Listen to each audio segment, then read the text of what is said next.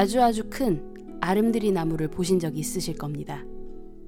보통 수명이 몇백 년씩 되는 이런 나무들이 지금에까지 오는 동안 그들이 얼마나 많은 비바람과 눈보라를 견뎌내었을지 우리는 감히 짐작조차 하지 못합니다. 이 나무도 강하게 불어오는 바람에 어느 순간은 몸을 맡기고 싶었을지도 모르고 또 장마에 불어난 물에 내 몸을 띄워버리고 싶었을지도 모릅니다. 하지만 끝까지 자신의 자리를 지키고 그런 유혹에 빠지지 않았기 때문에 몇백 년씩이나 우리 곁에 아름드리 나무로 자리할 수 있었을 겁니다.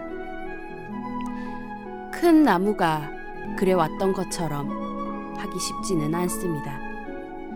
하나의 일을 꾸준히 하는 것은 너무나도 지루하고 또 지겨워지기 마련이거든요. 하지만 이런 유혹들을 잘 이겨내고 꾸준히만 한다면 크게 키울 수 있겠죠. 그것이 무엇이 됐건 말입니다.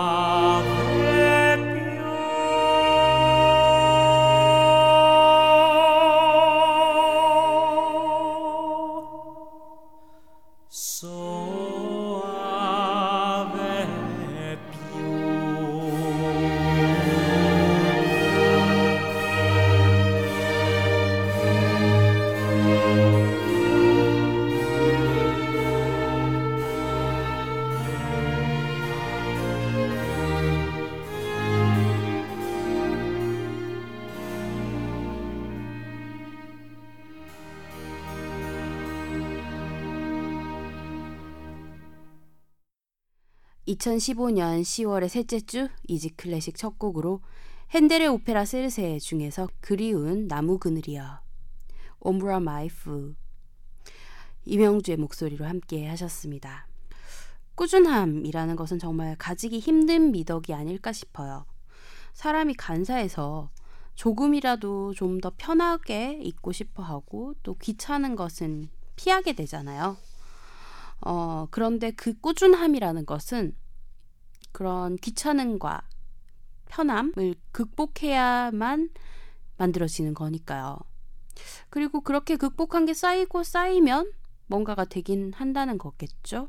음, 적절한 예가 아닐까 싶은 게, 어, 우리 Easy 클래식의 명절의 남자 이재익 PD님 어, 이번 추석 때는 개인적인 사정에 의해서 skip하셨습니다만 예전에 제가 이재익 PD님을 잘 알기 전에 이재익 PD님이 하신 그 인터뷰 기사를 본 적이 있어요. 어, 뭐 적절한 말이죠, 사실. 어, 뭐 워낙 되게 재미있으시고 가벼운 것처럼 그렇게 보이시려고 노력하시지만 어떤 때 보면 굉장히 또 진지하고 또 진중하신 면도 있으니까요. 근데 그분 인터뷰에 많은 사람들이 자기가 어떻게 소설가가 될 수 있었느냐라고 음, 묻는데요. 근데 별다른 거 없다고 그냥 음, 매일매일 꾸준히 앉아서 글을 쓰는 것이 비결이라고 얘기를 하시더라고요. 그 인터뷰 내용에서는 어, 매일 5분이건 10분이건 1시간이건 시간 나는 대로 짬짬이 글을 쓰다 보면 그 글들이 모여가지고 어느새 한 권의 책이 된다라는 얘기였는데, 음, 그래요. 항상 우리는 시간이 없다라고 얘기를 하고, 어, 어떤 새로운 시작이라던가 혹은 내가 하고자 하는 것을 길게 끌어가지 못한다고 생각을 해요. 어, 어떻게 보면 핑계고요. 어, 정말 시간이 없는 분들도 있긴 하겠죠. 하지만 대다수가 음, 나는 시간이 없어. 나는 그런 에너지가 없어. 이런 식으로 핑계를 대면서 어, 하지 않는다는 거죠. 어, 제가 매주 어디를 가는데요. 정말 매주 같은 시간 그리고 같은 자리에 이제 참석을 하시는 분이 있으세요. 음, 나이도 되게 지긋하신 어머니 연배인데 어, 그분은 항상 제가 이렇게 가서 뭐 이렇게 저도 봉사하고 이러면 준비를 하거든요. 준비하 준비하는데 이미 저보다 일찍 와서 그 자리에 앉아서 계세요. 그런 걸 보고 아, 저 어머니도 뭐 하루쯤은 음, 몸이 안 좋다, 피곤하다라는 핑계를 대고 안 오실 법도 한데 항상 그 자리에 계시거든요. 제가 거의 한 6개월 정도 그분을 뵀는데 항상 그 자리에 같은 모습으로 앉아 계세요. 그래서 아, 어떻게 해야 저렇게 꾸준하게 할 수 있을까라는 어, 제가 개인적인 그런 음, 의문도 들고요. 아, 저렇게 하다 보면 어느새 습관이 되어가지고 그게 당연하게 생각되고 당연하게 몸이 먼저 행동하겠구나라는 생각, 생각도 들었는데 어, 어쨌든 간에 꾸준히 한다는 거는 굉장히 중요한 거고 많은 사람들이 꾸준히 오랜 시간을 하지 못해서, 음, 그래서 많이들 포기를 하고, 음, 나는 안 될 거야 하고 지레 겁을 먹고, 그런 식으로 살아가는 것 같아요. 저도 뭐, 굉장히 어릴 때는 끈기가 없었고, 뭐, 하나 시작하면 끝을 보는 성격은 아니었거든요. 굉장히 변덕도 심하고, 근데 음 글쎄요. 저도 나이를 먹는 거겠죠. 그것도 패턴화된 습관 같은 것도 음, 바꾸기 힘들기도 하고요. 이게 고착하게 되잖아요. 그러니까 어쨌든 사실은 그 어머니의 모습에서 굉장히 큰 나무를 본 것 같아요. 그래서 오늘 오프닝에서 큰 나무를 언급을 했습니다. 어쨌든 작은 것 하나하나가 쌓여서 네, 오랜 시간을 하다 보면 어느새 큰 나무처럼 커 있지 않을까 하는 생각이 듭니다. 어쨌든 유혹을 잘 이겨내고 해야 할 것, 내가 지키고자 했던 것들 잘 지키실 수 있는 한 주 보내셨으면 좋겠습니다.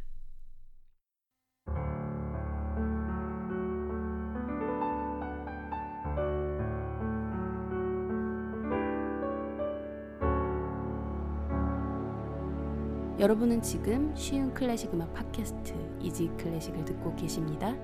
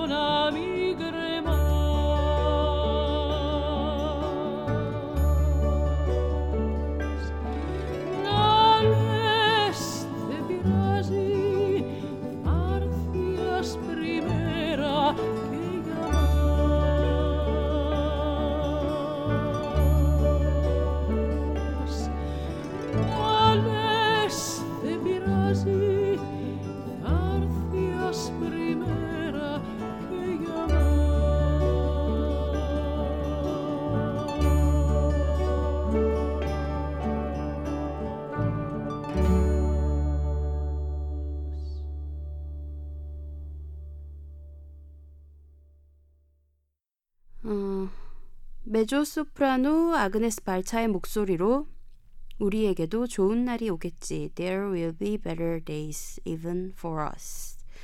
들려드렸습니다. 이 곡이 아마 영화 시라노 연애 조작단에 삽입되었던 곡일 거예요. Easy Classic 들으실 수 있는 방법 알려드릴게요. 안드로이드 휴대전화 사용하시는 분들은 구글 플레이 스토어에서 팟빵, 쥐약 어플리케이션 다운받아서 Easy Classic 검색하시면 들으실 수 있고요. 아이폰 사용하시는 분들은 앱스토어에서 팟캐스트, 팟빵 어플리케이션 다운받아서 Easy Classic 검색하시면 들으실 수 있습니다. PC에서 접속하시는 분들은 팟빵 사이트에서 Easy Classic 검색하시면 들으실 수 있고요. 방송에 대한 질문, 건의사항, 광고 문의를 비롯한 모든 문의들 메일로 보내주세요. easyclassic music 골뱅이 gmail.com e a s y c l a s s i c m u s i c 골뱅이 gmail.com입니다. 방송 업로드 공지 및 Easy Classic의 새로운 소식들 확인하실 수 있는 트위터 계정은 easy underbar classic이고요. 페이스북 페이지는 페이스북 검색창에서 한글로 이지클래식 검색하시면 됩니다. 트위터는 follow, 페이스북은 좋아요 누르시고 Easy Classic의 새로운 소식들 쉽게 만나보세요. 아이튠즈 팟캐스트와 쥐약 어플리케이션에서는 간단한 선곡표 바로 확인하실 수 있습니다. 팟빵 어플리케이션에선 선곡표 지원이 아직 되지 않습니다. 그래서 선곡표 궁금해하시는 청취자분들 위해 블로그에 자세한 선곡표 올려드리고 있어요. 선곡표가 궁금하신 분들은요. 인터넷 주소창에 easyclassicm.blogspot.kr e a s y c l a s s i c m b l o g s p o t kr 입력하시고 찾아오시면 됩니다. 많은 관심과 참여 그리고 문의 부탁드릴게요. 오늘 Easy Classic에서 알아볼 음악가는요. 20세기를 풍미한 첼리스트 무스티슬라프 로스트로포비치입니다. 로스트로포비치의 연주 한 곡 듣고 본격적인 이야기 시작해 보도록 할게요. 슈베르트의 아르페지오네 소나타 A 단조 도이치 번호 821 중에서 1악장 알레그로 모데라토 무스티슬라프 로스트로포비치의 첼로 연주, 벤자민 브리튼의 피아노 연주로 들려드릴게요.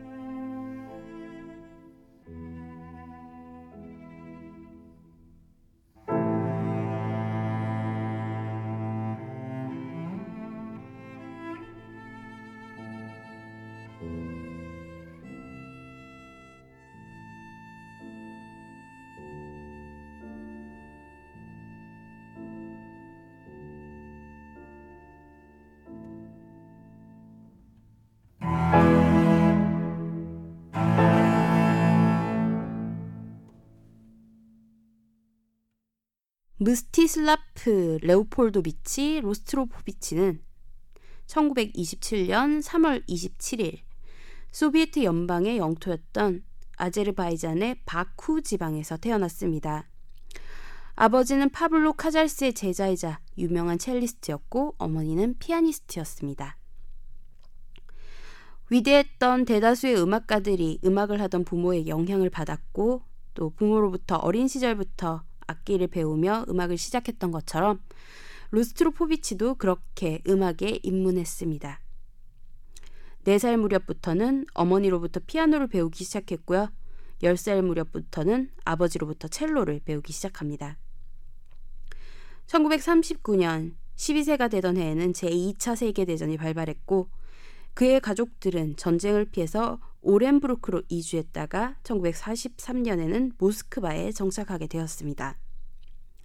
전쟁 때문이긴 했지만 온 가족이 모스크바로 이주해온 덕에 로스트로포비치는 모스크바 음악원에 입학하여 본격적으로 전문 음악 교육을 받을 수 있게 되었습니다. 그는 음악원에서 4년간 코조르포프에게서 첼로를, 쇼스타코비치에게는 작곡을 배웠으며 그 외에도 피아노와 지휘도 배웠습니다. 여기서 그 쇼스타코비치는 우리가 아는 작곡가 드미트리 쇼스타코비치가 맞습니다. 음악원 재학 중에는 소련 정부가 주최한 음악 경연대회에서 금메달을 수상하기도 했고요. 러시아 음악계에서 주목받는 신인으로 떠오르기 시작합니다. 음악원을 졸업한 이후에는 9년간 모교에서 교수로 재직하면서 후학을 양성했고요. 그 기간 동안에도 연주자로서의 활동도 본격적으로 박차를 가합니다. 15세의 나이로 첫 번째 리사이틀을 가졌고 프라하, 부다페스트에서 열렸던 국제 콩쿨에서 1등을 거머쥐기도 하는 등 그의 활발한 활동은 그 자신을 러시아, 당시 소비에트 연방에서 가장 주목받는 젊은 첼리스트로 만들어 줍니다. 23세의 젊은 나이로 스탈린상을 수상하기도 하는 등 그 어떤 이도 로스트로포비치의 실력과 명성을 인정하는 분위기가 되었고요. 또 부인할 수 없는 지경에 이릅니다. 로스트로포비치는 그의 실력과 명성을 인정받아서 젊은 나이에 레닌그라드 음악원에서 교수직을 맡게 되었고 28세가 되던 1955년 볼쇼이 극장의 인기 성악가였던 갈리나 비슈네브스카와 결혼까지 골인하며 대외적으로도 대내적으로도 성공적이고 행복한 나날들을 보냈습니다. 로스트로포비치의 인기가 얼마나 높고 명성이 얼마나 높았는지 그의 실력을 어떻게 평가했는지는 당시 러시아 음악가들과의 관계를 잘 살펴보면 알 수 있습니다. 프로코피에프는 첼로 소나타 C장조 작품 번호 119를 로스트로포비치에게 헌정했고요. 이후 첼로를 위한 심포니아 콘체르탄테도 작곡해서 헌정하려 했지만 프로코피에프의 갑작스런 사망으로 인해서 카발레프스키가 마무리를 지어 로스트로포비치에게 헌정합니다. 그 외에도 슈니트케, 페트로, 루토스와프스키, 메시앙, 뒤티외, 불레즈, 구바이둘리나 또 다른 영국의 작곡가들 또한 그를 위한 헌정곡들을 많이 작곡했습니다. 로스트로포비치의 첼로, 스비아토슬라프 리히터의 피아노 연주로 베토벤의 첼로 소나타 3번 A장조 작품 번호 69 중에서 2악장 스케르초 알레그로 몰토 듣고 돌아와 이야기 계속 이어가겠습니다.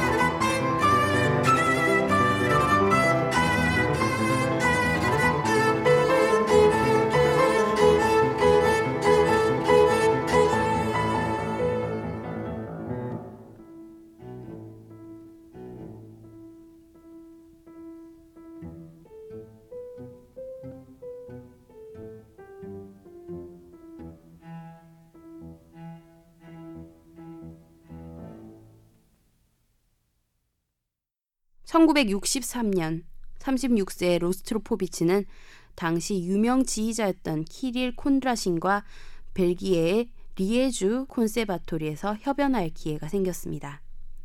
그리고 그 협연이 계기가 돼서 러시아를 넘어선 서방 세계, 당시 서유럽 쪽에 인지도를 쌓을 수 있게 되었습니다. 당시 영국의 유명 작곡가였던 벤저민 브리튼을 만날 수 있었고 브리튼으로부터 소나타와 첼로 모음곡, 첼로 교향곡 등 여러 곡들을 헌정받았습니다. 뿐만 아니라 브리튼이 피아노를 맡고 로스트로포비치가 첼로를 맡아 둘이 함께 연주하기를 즐기기도 했고요. 레코딩 또한 함께 남기기도 합니다. 한마디로 브리튼과 로스트로포비치는 음악적 소울메이트, 음, 러닝메이트라고 해야 할까요? 브리튼의 페르소나가 로스트로포비치였다고 해도 될 것 같고요.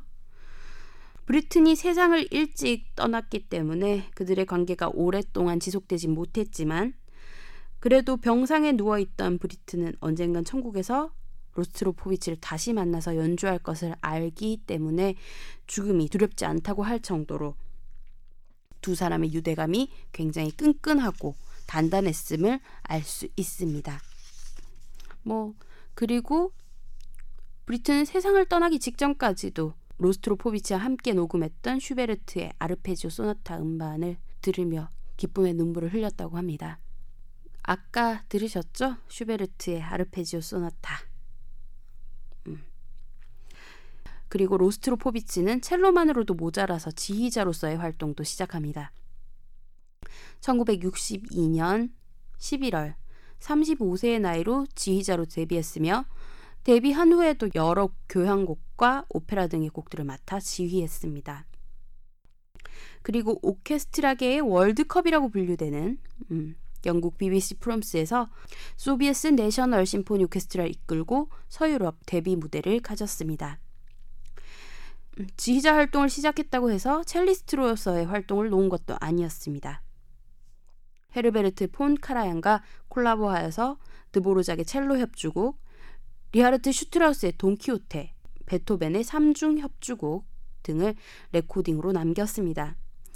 훗날 미국으로 망명하기 직전까지 피아니스트 에밀 길레스, 스비아토슬라프 리히터, 바이올리니스트 다비드 오이스트라흐, 레오니드 코간 등과 함께 그룹을 만들어서 실내악 활동도 했고요.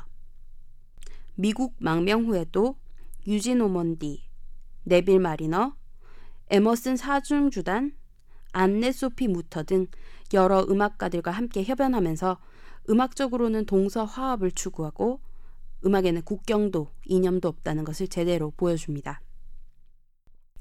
그리고 후학 양성과 사회 공헌 활동도 게을리하지 않았습니다. 아내였던 비슈네부스카야와 함께 워싱턴에 재단을 만들어서 구소련 어린아이들의 건강과 교육 증진 활동을 펼쳤고요. 소비에트 연방이 해체된 후인 1990년에는 고국으로 돌아갔고 그곳에서 계속 활발한 활동을 이어나갑니다. 2002년에는 자신의 고향인 아제르바이잔의 바쿠에 자신의 박물관을 설립했고요. 또 아제르바이잔 국립음악원에서 첼로 마스터 클래스를 열어서 후학 양성에도 힘을 썼습니다. 또 자신의 이름을 딴 국제 콩쿠르를 만들어 신인 발굴에도 힘을 썼고요. 우리나라 첼리스트 장한나가 바로 이 로스트로포비치 국제 콩쿠르 우승자 출신이죠. 첼리스트로서 지휘자로서도 수많은 콘서트를 열었고 또 음반 레코딩을 통해서 음악사적으로도 엄청난 기록물을 남기기도 했습니다. 이렇게 노년까지도 활발하게 활동하던 로스트로포비치는 2007년 4월 27일 2년간 투병하던 암으로 인해서 세상을 떠났습니다. 그의 시신은 모스크바 음악원으로 옮겨졌고 많은 조문객들이 이 위대한 음악가의 죽음을 애도했습니다. 당시 조문객들 중에는 현 러시아 대통령인 블라디미르 푸틴도 있었다고 합니다. 그리고 모스크바 남서쪽에 위치한 노보데비치 수도원의 묘역에 스비아토슬라프 리히터, 에밀 길레스, 다비드 오이스트라흐, 세르게이 프로코피에프 등 동시대에 함께 활동하던 친구들과 그리고 스승 드미트리 쇼스타코비치 곁에 안장되었습니다. 드보르작의 첼로 협주곡 B단조 작품 번호 104번 중에서 1악장 알레그로 바칠라프 탈리히의 지휘 첼리스트 무스티슬라프 로스트로포비치와 체코 피라모닉 오케스트라 연주로 같이 듣겠습니다.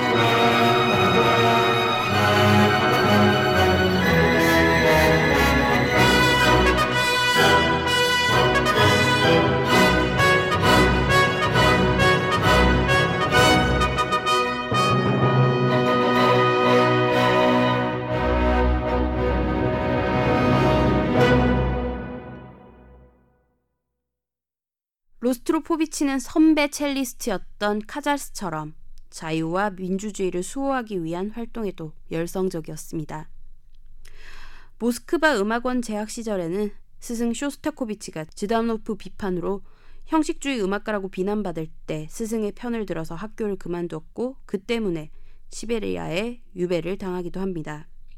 음악가로서 성공가도의 정점을 달리고 있던 40대에는 반정부주의자 소설가 알렉산드르 솔제니친을 지지하고 응원했으며 심지어 솔제니친을 옹호하는 편지를 신문사에 보내줄 만큼 과감하며 전폭적인 지지를 보냈습니다.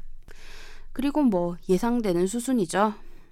소련 정부를 비판한 솔제니친을 옹호한 죄로 로스트로포비치와 그의 아내는 해외 연주 여행을 금지당했고 정부 지시를 받은 감시인들이 지켜보는 가운데 힘든 시간을 보내야만 했습니다.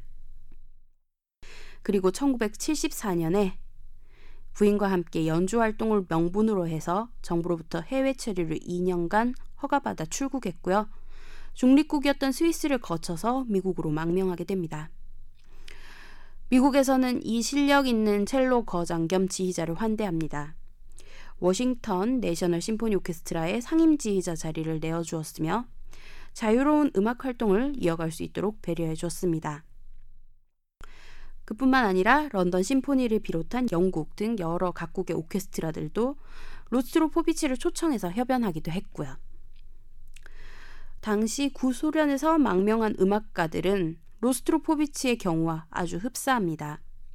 음악적 재능, 능력, 명성, 뭐 하나 빠지는 게 없는 연주자들, 음악가들이었음에도 불구하고 소비에트 연방정부에서 그들의 해외 활동을 묶어버려서 서방 세계, 즉 구소련 연방을 제외한 자유진영의 음악계가 안타까워했고요. 그들이 망명해 왔을 때는 열렬히 환영해주면서 새로운 세상에 잘 정착할 수 있도록 도와줍니다. 이게 어떤 느낌이냐면요. 음, 나랑 앙숙이자 라이벌인 애가 가지고 있는 너무나 예쁜 보석. 근데 내가 보기에는 쟤만 가지고 있기엔 너무나 과분하고 아까운 거예요. 같이 보고 같이 아껴줘야 하는 그런 보석이란 말이죠. 근데 그 보석이 어떤 이유에서였는지 나한테로 튀어와가지고 내 손바닥 위에 올라앉은 거죠. 뭐 그런 느낌일 겁니다. 어떻게든 나도 만져보고 싶은데 하는 그 보석이 지발로 자기가 찾아온 거니까요. 어, 뭐, 이렇게 보면 서방 세계의 음, 구소련 음악가들에 대한 환대, 음, 망명을 환영하는 그런 분위기는 당연한 거였을 겁니다. 어, 다시 로스트로포비치의 망명 이야기로 돌아가서요. 망명 후에도 로스트로포비치는 반체제 인사라는 이유로 투옥된 소련 물리학자 사하로프의 석방을 요구하는 항의 콘서트를 열기도 하는 등 그는 망명 후에도 고국 소련에 대한 애정 그리고 소련의 자유민주주의에 대한 관심을 놓지 않았습니다. 이런 활동들 때문에 로스트로포비치는 소비에트 연방정부로부터 반정부 인사로 낙인이 찍혔고 그 결과 소련 시민권까지 박탈당했습니다. 그래도 다행인 것은 로스트로포비치가 세상을 떠나기 전에 다시 고국으로 돌아갈 수 있었다는 겁니다. 소비에트 연방이 해체되고 그는 1990년에 고국 러시아로 돌아갔습니다. 로스트로포비치가 고국으로 돌아가기 바로 전해에는 독일이 통일되던 해였는데요. 무너지는 베를린 장벽 아래에서 그가 바흐의 무반주 첼로 모음곡을 연주하는 모습은 TV 중계를 통해 전 세계로 방송되었고요. 많은 사람들에게 큰 울림을 전해주었습니다. 러시아로 돌아간 이후에도 로스트로포비치의 반독재, 반군부 활동은 계속됩니다. 러시아로 돌아간 바로 다음 해는 러시아 군부 쿠데타 시도를 막기 위해 모인 시위대에 가담하기 위해 크렘린 광장으로 향하기도 했다는군요. 전도 유망한 첼리스트, 지휘자, 그리고 음악가. 일찌감치 그 실력과 재능을 인정받고 엄청난 명성을 일궈낸 로스트로포비치. 그가 만약 눈 감고 귀 막고 일신의 아니만 생각하며 편하게 지냈다면 소련 정부에서 대우해 주는 대로 잘 먹고 잘 살았을 겁니다. 하지만 그는 민중을 억압하고 한 사람이 권력을 쥔 독재의 반기를 들었고 그의 의견을 거침없이 세상에 내놓은 용감한 사람이었습니다. 자신이 가진 모든 것을 다 포기하면서도 불의에 맞섰던 사람이었고요. 음악적으로도 그리고 한 인간으로서도 위대했던 첼리스트 로스트로포비치에 대해서 알아봤습니다. 오늘 마지막 곡으로 준비한 곡은 하이든의 첼로 협주곡 1번 C장조 1악장 모데라토입니다. 벤저민 브리튼의 지휘, 무스티슬라프 로스트로포비치의 첼로 연주와 잉글리시 챔버 오케스트라 연주로 들려드리면서 인사드릴게요. 평안한 한 주 보내세요.